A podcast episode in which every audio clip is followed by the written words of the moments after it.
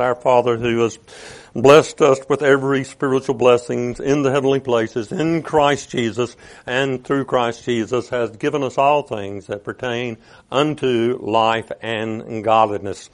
That, of course, comes from the riches of glory that exist in Christ Jesus our Lord, the unsearchable riches of Christ that Paul speaks of in, in um, Ephesians chapter three, verse eight. We're going to be looking at uh, chapter two of Matthew, but before we get there, and our key text, if you're wondering, would be verse three. We're going to work off of that, but we're going to begin in verse one. But before we go there, let's look at something that Isaiah the prophet has said concerning our Lord Jesus Christ. Starting with verse one, if you would, this is the word of the Lord. So give ear to it, and may you who hath an ear hear. Isaiah fifty-three. Starting with verse one through verse three. And verse three again, uh, by God's providence, is something that I want to, for you to really think about and keep in your mind as we're looking at this together this morning. The word of the Lord, Isaiah chapter three, verse one. Speaking of Christ, who has believed what he has heard from us, and to whom has the arm of the Lord been revealed? For he grew up before him like a young plant, and like a root out of dry ground. He had no form or majesty that we should look at him, and no beauty that we should desire him. He was despised and rejected. He was despised, I will say that again, and rejected, if you will. He was disowned by men, a man of sorrows and acquainted with grief. As one from whom men hid their faces. And he was despised, and we esteemed him not, esteemed him not. He was despised at the beginning of verse three. He was rejected, disowned by men. At the end of that verse, he was despised again. The Holy Spirit would call our attention to that by reiterating that. We got it two times, despised, and we esteemed him not. Matthew chapter two. It is not a Christmas sermon. As a matter of fact, I think Christmas sermons should be preached more than... well, anyhow, we won't go there for right now. Matthew chapter two.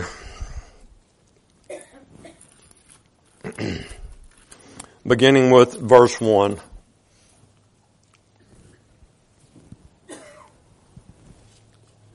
Now, after Jesus was born in Bethlehem of Judea in the days of Herod, of Herod the king, behold, wise men from the east came to Jerusalem, saying, Where is he who has been born King of the Jews? For we saw his star when it rose, and have come to worship him.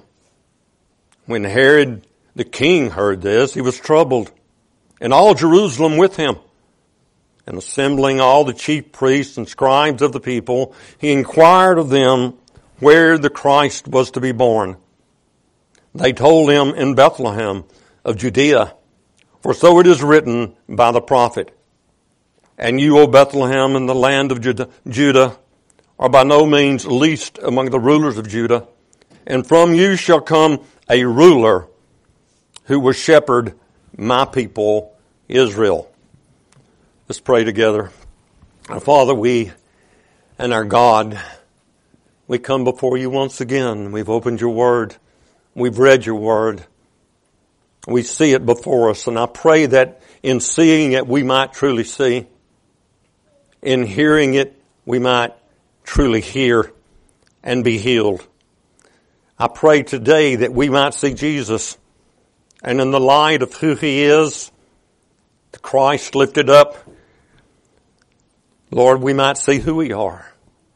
And then thus, if we are in him, rejoice because of his great goodness, because of your great goodness, Father, that has brought us out of the kingdom of darkness into the kingdom of uh, your marvelous light, that we might remember and glory and intell the marvelous deeds of our God and our King.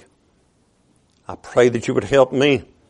Grant me grace today that I would never trifle with your word, But I pray that you would grant your word success in my heart, in the hearts of these people that are here, that it would be active, living, sharper than a two-edged sword, revealing unto all of us our innermost thoughts.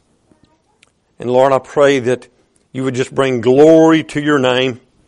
And as we see these things together this morning, that you would grant repentance where it's needed, and it will be in all of us in some form or fashion. That you would grant refreshment,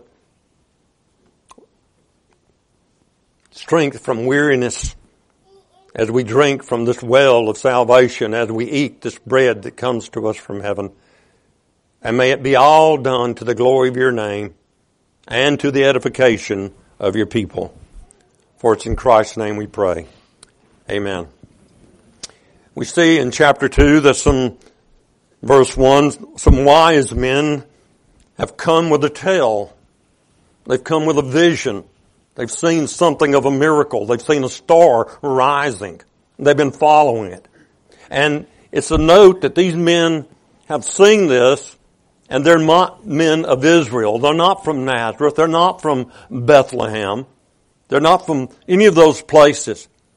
This is a testimony that comes to Israel from some Gentiles. Outside of the house is what all the Jews would think. They're Gentiles that have come to them from the land of Israel's enemies. From the east. They're recognized as wise men from the east. They're recognized as a group of men who were astrologers, who were advisors in king's courts, who come from a place where the science was uh, renowned, and they were studied men. But they come not with some kind of uncertainty. There's no uncertainty in the statements that they make.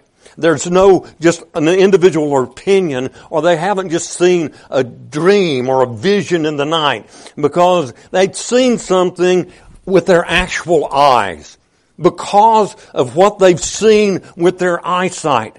They say in verse two, "For we saw his star. We have seen his star which has risen." And that which we, we, we've seen this, and that was, is what they came to Jerusalem with. We have seen something. We've seen, and now we've come. And this sounds like the Word, doesn't it? That comes to us from John's Gospel. What did he do? What does he say? We beheld his glory. We saw it with our eyes. We beheld his glory. The glory as of the only begotten of the Father, who's full of grace and truth. We beheld his glory. And again, John says it in First John chapter one, verse three, that which we have seen with our eyes, which our hands have handled, which we have heard, that is what it is that we proclaim to you. And Peter makes some of the same thoughts known in Second Peter chapter two, verse sixteen. These wise men come to Jerusalem, to Israel, seeking Jerusalem's king. This is your king.